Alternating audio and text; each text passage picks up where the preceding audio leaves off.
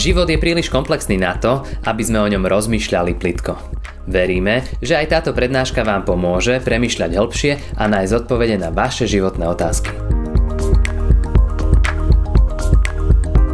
Milí přátelé, bratři a sestry, jak už jsem v úvodu řekl, my dneska pokračujeme v tom příběhu o Nehemiáši.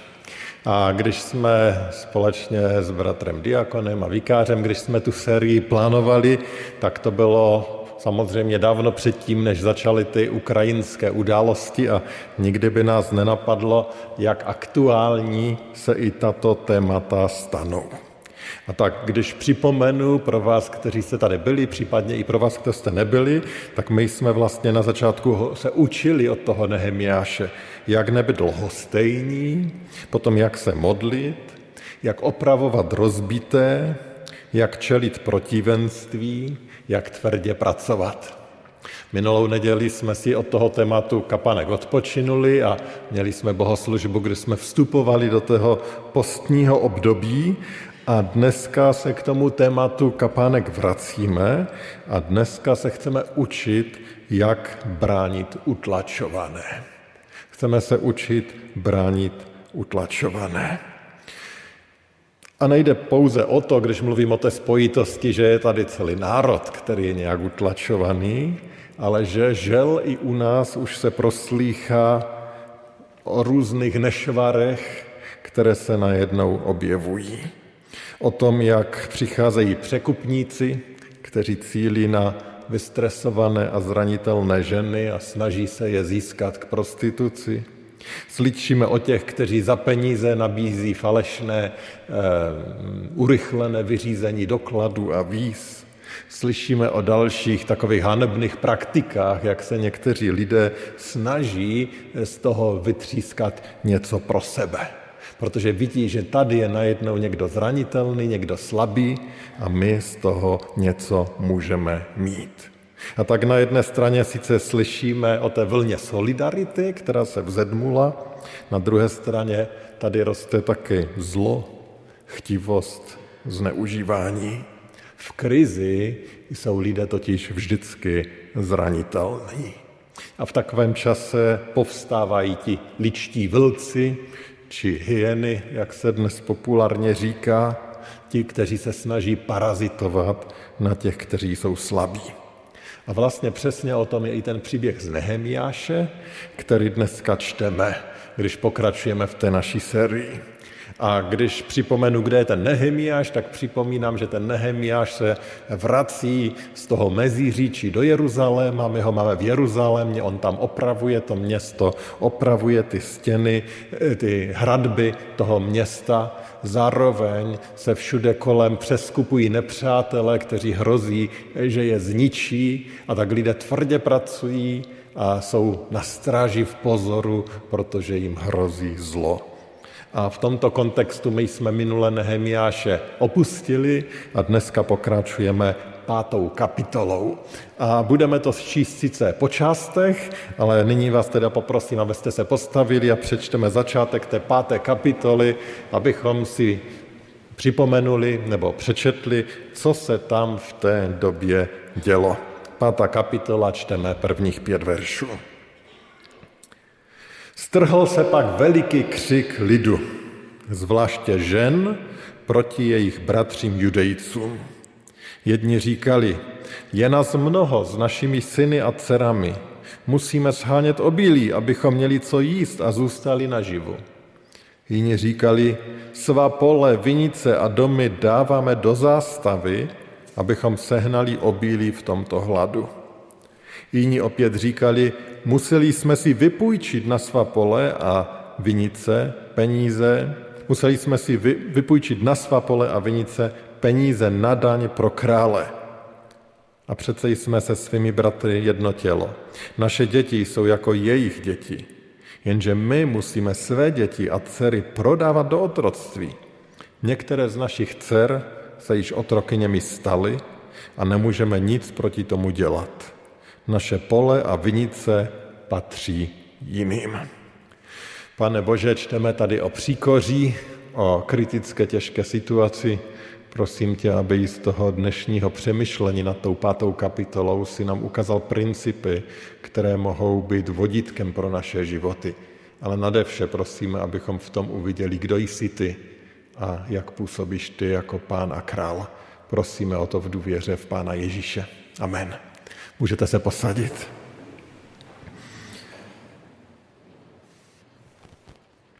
Jak už jsem říkal, ten Jeruzalém se nachází v době, kdy lidé těžce pracují, aby obnovili hradby svého města, protože jim šlo o život, šlo o přežití.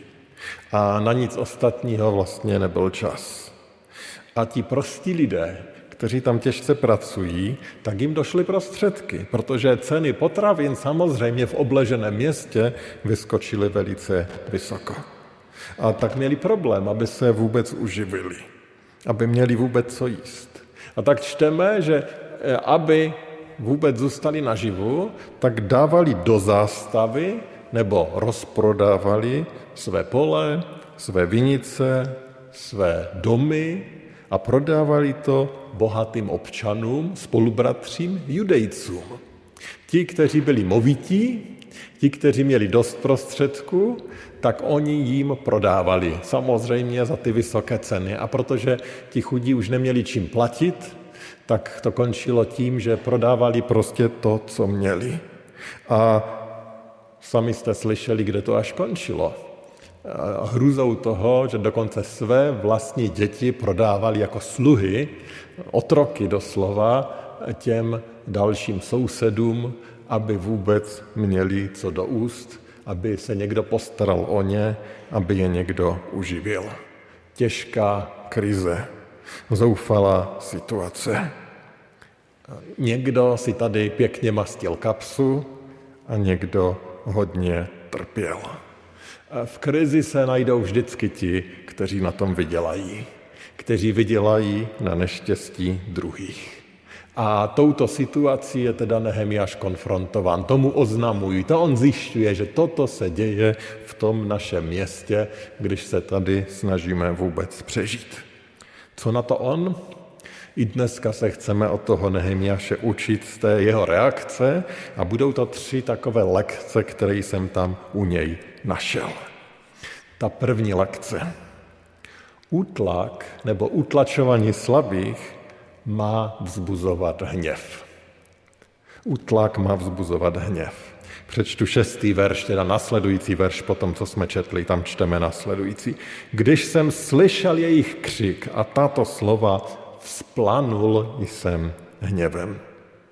Když se Nehemiáš dověděl, co se to děje, tak on prostě nezůstal chladným. Doslova vzplanul hněvem. Ale to nám otvírá jednu otázku. Je to v pořádku, když tak vzplaneme hněvem? Víte, kde se to slůvko vzplanout hněvem v Biblii nachází poprvé?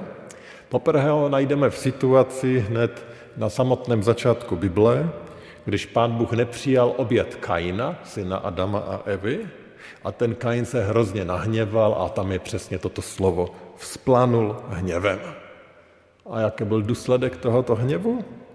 Vražda vlastního bratra.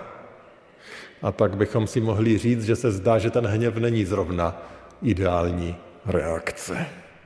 Ale pozor, to stejné slůvko vzplanout hněvem nebo se hněvat najdeme mnohokrát jako dokonce popis samotného Pána Boha.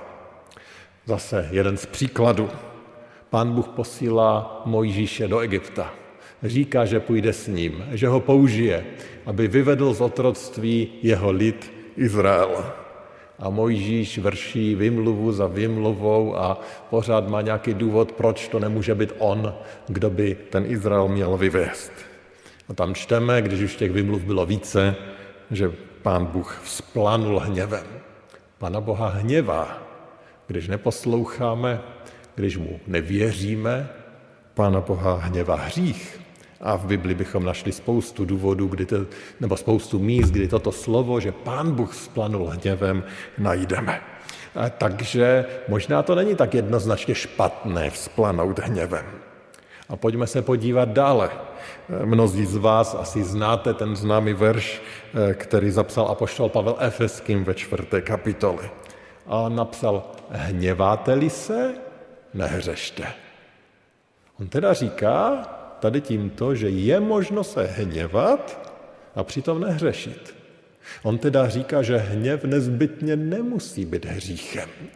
On teda říká, že hněv je vlastně jakási emoční reakce, která lehce může vést k hříchu, to si dokážeme představit, jak v hněvu dokážeme ublížit, říct něco, co jsme nechtěli, eh, jak v hněvu dokážeme eh, použít neuměřenou fyzickou sílu třeba, jak v hněvu dokážeme eh, udělat věci, které nás potom mrzí. Hněv velice lehce může způsobit něco velmi negativního. Ale hněv může být taky velice pozitivní emoce, která nás prostě namotivuje, že tak to prostě nemůžeme nechat. Že to není správné že se proti tomu musíme postavit. Eh, když eh, někdo rozpoutá válku, tak je přirozené, že se můžeme hněvat. A může to být dobrá emoce, když vidíme, že někde se děje zlo. Kdykoliv se děje zlo, tak hněv je dobrá reakce protože eh, nás to má zabolet. Nemáme zůstat lohostejní. A tak když tady dneska hovoříme především o utlačování těch slabších, to je něco, co v Nehemiáši vzbudilo hněv a bylo to dobře. Eh, bylo to dobře, že to s ním hnulo, že nezůstal ho stejný. A tak když my se setkáváme s tím, že někdo silný zneužívá slabšího například, tak s náma by to taky mělo hnout. Neměli bychom zůstat e, nečinní. Mělo by se v nás probudit jakási emoční reakce, že toto není v pořádku. Je mnoho situací, kdy je dobře, když naší první reakcí je hněv. Někdy dokonce se potřebujeme hněvat na sebe. Když děláme zlo, když ublížíme, když zklameme. A je to v pořádku, když se na sebe zdravě naštveme, pokud nás to vede k dobré reakci. Zlo má v nás vzbuzovat hněv. Zlo vzbuzuje hněv u Pána Boha. Zlo vzbudilo hněv u Nehemiaše. Zlo má vzbuzovat hněv i u nás. Nejhorší reakcí na zlo kolem nás je apatie, lhostejnost, nezájem. Lhostejnost je právě tím hnacím motorem těch vlků a hyen, kteří potom parazitují na slabých. Naše lhostejnost umožňuje, že jsou lidé utlačováni. My však máme být světlem a solí, říká pán Ježíš, a počátek toho je, že se ozveme a že se nahněváme, když se činí příkoří. Takže první reakce Nehemiáše, když dochází k útlaku, k nespravedlnosti, k zneužívání, silných na úkor slabých je hněv. Ale kdyby hněv byl jediná reakce, tak by to bylo asi kapánek málo. Hněv samotný nikomu nepomůže. A je tam ta druhá reakce, nebo druhá lekce, kterou se tady učím od Nehemiáše. A to je, že když dochází k utlaku, tak je třeba na to reagovat. Ten utlak vyžaduje nějakou reakci. Eh, pojďme si přečíst eh, ten další kus toho textu, který popisuje, co se dělo potom. Tentokrát, na rozdíl od mnohých textů, které jsme už o Nehemiášovi spolu přečetli, tam není řeč o modlitbě. Ale tak, jak toho Nehemiáše známe, tak věřím, že on předtím, než toto rozhodnutí dělal, než takto reagoval, tak ta modlitba tam místě byla tak, také. Ale vyslechněte, jak tedy reagoval, pokračujeme sedmým veršem. Čteme, nebo Nehemiáš píše. Rozhodl jsem se, že proti šlechticům a představenstvu, teda proti těm, kteří zneužívali ty slabé, povedu při. Vytkl jsem jim, půjčujete svým bratřím na lichvářský úrok a svolal jsem proti ním velké schromáždění. Řekl, se jim, řekl jsem jim, my jsme vykoupili, pokud nám bylo možno, své bratry judajce prodané pohanům. Naproti tomu vy své bratry prodáváte, aby byli prodáváni nám. Zmlkli a nenašli slov. Pokračoval jsem, co děláte, není dobré. Což nemáte žít v bázni před naším Bohem a uvarovat se pohanění ze strany pohanů našich nepřátel? Také já a moji bratři a moji lidé bychom od nich mohli požadovat úrok z peněz a obilí. Upustíme však od toho dluhu. Vraťte jim ještě dnes jejich pole, vinice, olivový a domy i příslušnou částku peněz, obilí, moštu a čerstvého oleje, za něž jste jim půjčku poskytli. Odpověděli, vrátíme a nic od nich nebudeme požadovat. Uděláme to tak, jak si řekl. Svolal jsem tedy kněze a zavazal lid přísahou, že toto slovo dodrží. Také jsem vytřepal záhyby svého roucha a řekl jsem, právě tak, tak nechť vytřepe Bůh každého muže, který tato slova nedodrží z jeho domu a vlastnictví. Tak buď vytřepán a vyprázdněn. Na to celé schromáždění odpovědělo Amen. I chválili hospodina a lid to slovo dodržel. Co tady ten Nehemiáš dělá? No tak začíná tím, že pojmenuje věci pravým jménem, tedy odhaluje to zlé chování. Ukazuje na to, že tady nejde o žádné poctivé půjčky, ale o sprostou lichvu, zneužívání situace, neuměřenou zátěž. Ukazuje na nemorálnost toho, když své vlastní bratry prodávají do otroctví. To jim Mojžišův zákon vyslovně zakazoval. A dokonce potom tyto lidi prodávají pohanům do cizích národů. A také nastavuje kontrast a ukazuje, že on vlastně dělal pravý opak. On se svými přáteli využili své vlastní prostředky, aby vykupovali Židy z otroctví. A protože mnozí už v tom otroctví v té době byli. Dále také volá k pokání a nastavuje jasné instrukce, jak se mají chovat, jak to mají napravit. A nakonec s nima uzavírá smlouvu, že opravdu dají všechny věci do pořádku. No a potom to končí tak trochu jako pohádka, že ano. Všichni souhlasí, nikdo s tím nemá problém, všechno vrátíme, všechno dáme do pořádku, peníze vrátíme, otroky propustíme. No je to až neuvěřitelný konec, až fantastický. Myslím si, že až bych řekl jaksi lidsky nemožný a že tam muselo dojít k jakésimu božímu zásahu, doteku těch jejich srdcí, že oni, tito vlci, kteří tak využili dravým biznesem tuto příležitost, takže to vzdali, že činili pokání a že věci dali do pořádku. Myslím, že zatím je prostě nadpřirozený boží zásah, že pán Bůh se nějak musel dotknout jejich srdce, že oni popustili i ty svoje peněženky jak bychom si přáli, aby to vždycky bylo tak. Žal, naše zkušenosti jsou asi různé. Přesto nemáme vzdát ten zápas o ochranu utlačovaných a jen proto, že to k ničemu nebude nedělat nic, protože to jsme zase u té lhostejnosti. Potřebujeme se ptát, pane Bože, co chceš, abych já udělal v této konkrétní situaci. Jak se zastat utlačovaného, jak se zastat slabého jak se zastat toho, na kterým někdo, koho někdo zneužívá svojí mocí. To je jakési volání, které určitě Boží slovo nám dává. Vlastně tohle to je jedno z vůbec nejdůležitějších témat v Bibli, hlavně ve starém zákoně, ta starost o slabé. Nejčastěji se zmiňují sirotci a vdovy. Prostě to, že se starám o sirotka a vdovu, je dle Bible často ten první a nejzásadnější projev toho, zda je má víra opravdová. A naopak, není nic horšího v očích Bible, než ty zranitelné, jako jsou siroci a vdovy, zneužívat a obohacovat se, obohacovat se na jejich účet. V těchto dnech tady k nám přijíždí spousta žen a dětí. Kež by jim pán Bůh dal tu milost, aby z těch žen nebyly vdovy a z těch dětí sirotci. Ale i tak nějakou dobu jsou jako vdovy a sirotci. A i tady jsme voláni k pomoci a k ochraně. A já z celého srdce děkuji těm, kteří už využívají své schopnosti a možnosti a aktivně pomáhají. Děkuji všem, kdo také pomáhají modlitebně, finančně, materiálními dary. Kež v této pomoci vytrváme.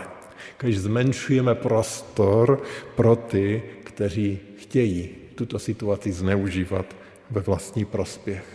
právě svojí pomocí. A to se dostáváme k třetí a závěrečné lekci, kterou tady z Nehemiáše přijímáme. Už to částečně bylo naznačeno v tom, co jsme přečetli. A tou třetí lekcí je, že obětava štědrost je odpověď.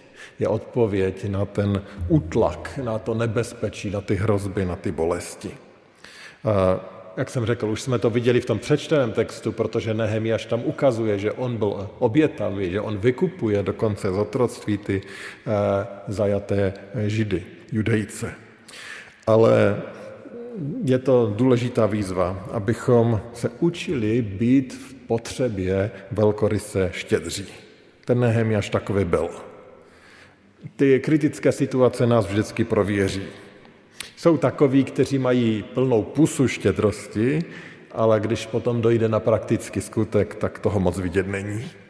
Nehemiáš byl jiný, šel příkladem. Eh, dovolte, že dočtu tu kapitolu do konce od 14. verše.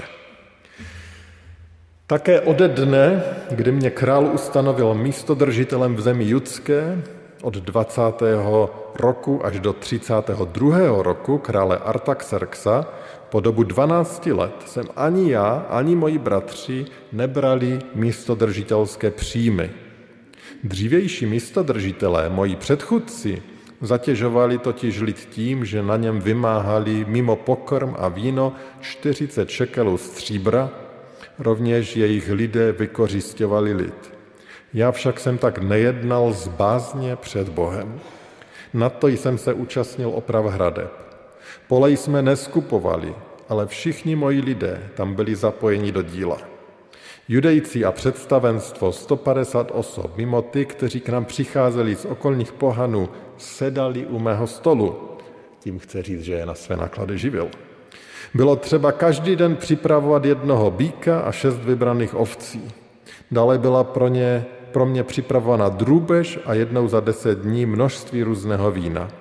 Přitom jsem neuplatňoval nárok na místodržitelské příjmy, protože na tomto lidu už těžce spočívala služba. Pamatuj na mne, Bože můj, v dobrém, na všechno, co jsem pro tento lid učinil. A Nehemiáš tady vlastně ukazuje, že on se obětoval, on se vydal. On nežádal dokonce ani mzdu. Ano, mohli bychom říct, no tak pokud na to měl, tak nemusel, ale přesto. On byl velkolice štědrý, protože mu záleželo na lidech. A když jsou lidé zaopatření, když nám záleží na lidech, když jim pomůžeme, tak klesá působiště pro ty, kteří vykořistují. A tak štědrost a obětavost jsou vlastně velmi silnou zbraní proti utlačovatelům. Když tedy chceme bránit utlačované, vezměme těm utlačovatelům vítr z plachet právě tím, že my budeme obětaví, že my budeme štědří. Nehemiáš je jeden z takových hrdinů, kteří se o to zasadil. A věřím, že díky božímu zázraku a boží milosti opravdu v ten problém jakýmsi stylem minimálně na jakýsi čas vymýtili. A ten Nehemiáš jistě znal třeba i boží, nebo znal boží slovo, třeba i slova krále Davida. Král David byl také z těch, kteří bránili utlačované. A na druhé straně, jak Nehemiáš, tak David jistě věděli, že ten zápas vlastně nikdy nejde vyhrát dokonale. A vždycky se budou objevovat ti, kteří budou vítězit tím zlem, tím, že eh, toho využívají těch příležitostí, které tady jsou. My můžeme snižovat ten účinek, můžeme vstoupit do některých situací, ale nikdy ten svět nevyčistíme, aby byl dokonalý, aby k tomu už nedokázalo. Ale oba měli dobrou naději. A ten David tu naději dokonce zapsal v to, že jednou, jednou k tomu dojde. A David v 72. žalmu píše, že přijde jednou vysvoboditel. A ten vysvobodí ubožáka, jenž volá o pomoc, poníženého, jenž nemá pomocníka. Bude mít soucit s nuzným ubožákem, ubohým zachrání život. Vykoupí je z útisku a od násilí, jejich krev bude drahocenná. David tady píše o králi, který takový bude, který přijde. Ukazuje na štědrého krále. Krále, který jednou provždy udělá konec se všemi lidskými utlačovateli. Samozřejmě David ukazuje na Mesiáše, na Ježíše. Ježíš přišel a my víme, jak se dokázal hněvat, jaké měl v emoce v tom, když viděl, že někdo činí zlo, zneužívá, vykořistuje druhé. Třeba si vzpomeňme na jeho hněv v chrámě. Vidíme také Ježíše, který uměl pojmenovat zlo, které je v lidech, a který je zastavoval, který je volal k pokání. Vidíme také Ježíše, který byl tím nejštědřejším. Nejštědřejším člověkem, který kdy chodil po této zemi. Proč nejštědřejší? Protože dal vše, co měl. Dal svůj život, aby zničil utlačovatele. A poštol Pavel napsal, znáte přece štědrost našeho pána Ježíše Krista. Byl bohatý, ale pro vás se stal chudým, aby vy jste jeho chudobou zbohatli. Ježíš byl štědrý, dal vše, dal svůj život. Přišel na tento svět, aby zemřel. Nedával ze svého nadbytku, dal všechno. A touto svojí absolutní štědrostí porazil toho otce všech utlačovatelů, samotného ďábla, který utlačuje lidstvo skrze zlo, hřích a smrt. Pan Ježíš Kristus mou svou smrtí a svým vzkříšením zasadil smrtelnou ránu. My sice stále ještě žijeme ve světě, kde řádí útlak, kde jsou lidé utlačovaní a jsou ti, kteří je utlačují. Ale víme, že ďábel už je poražen a že Pán Ježíš pro nás chystá tu dokonalou věčnost, kde už nás nikdo a nic, ani náš vlastní hřích utlačovat nebude. A to je dobrá zpráva. Milí přátelé, dovolte ještě jednu aplikaci k tomu tématu na závěr.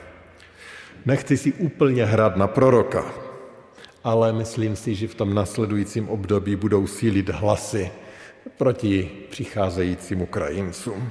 A už se to trochu objevuje. A čím více nás to ekonomicky dotýkat bude, a ono se nás to bude dotýkat ještě více, tím budou ty hlasy sílit. Už teď jsem zaregistroval ty egoistické, závistivé hlasy těch, kteří říkají, co nám kdy dal kdo zadarmo. Jim se všechno dává a co my? Kdy my něco dostaneme zadarmo? Doufám a modlím se a přeji si, aby nikdo z nás něco takového nikdy nevypustil z pusy. Ano, nikdy to nebude absolutně spravedlivé, to ani nemůže být. My spravedlnost na tomto světě nezažijeme. To je jasné. Na druhé straně my jsme křesťané. A jako křesťané chci nám všem připomenout, že my jsme zadarmo dostali absolutně všecko. My jako první eh, proti těm větám, kdy kdo dostal co z nás zadarmo, se musíme ohradit a jasně vyznat, no my jsme dostali všechno. Všechno. Všechno nám vydobil Pán Ježíš na kříži. Zdarma nám nabízí odpuštění, zdarma nám nabízí věčný život. A pokud je to třeba, tak připomínám, že každé naše nadechnutí je darem od Pána Boha, který zdarma dostáváme. E, naše schopnost ráno zvednout ruku je darem, který dostáváme od Pána Boha. Naše schopnost myslet je darem, který dostáváme od Pána Boha. Všecko jsme dostali darem. Křesťanství je založené na tom, že Pán Bůh nám milostivě dává dobré věci. A my jsme povoláni k tomu, abychom i my jednali křesťansky. A jednat křesťansky znamená být milosrdný. Nedávat jen těm, co si zaslouží, ale dávat z milosti, nezaslouženě, stejně jako my jsme dostali. A kež nám Pán Bůh dá moudrost, abychom byli těmi, kteří mají otevřené oči a nejsou zahleděni do sebe, ale ptají se, pane Bože, jak mám pomoct utlačovaným. A vůbec nezávisí na tom, odkud jsou, jestli z Ukrajiny nebo z Třince. Kež nám Pan Bůh otvírá oči na to, abychom rozpoznali ty, kteří jsou potřební a kde si nás chce Pan Bůh použít. A kež právě naše milosrdné dávání je spojeno s tím, že ukážeme na milosrdného Pána Boha, který milosrdně dal nám v Pánu Ježíši Kristu. Na to ukazuje postní období. K tomu jdeme, k tomu směřujeme. A kež zatím vším zažijeme radost vzkříšení. Vzkříšení v životech jednotlivců, vzkříšení mezi námi.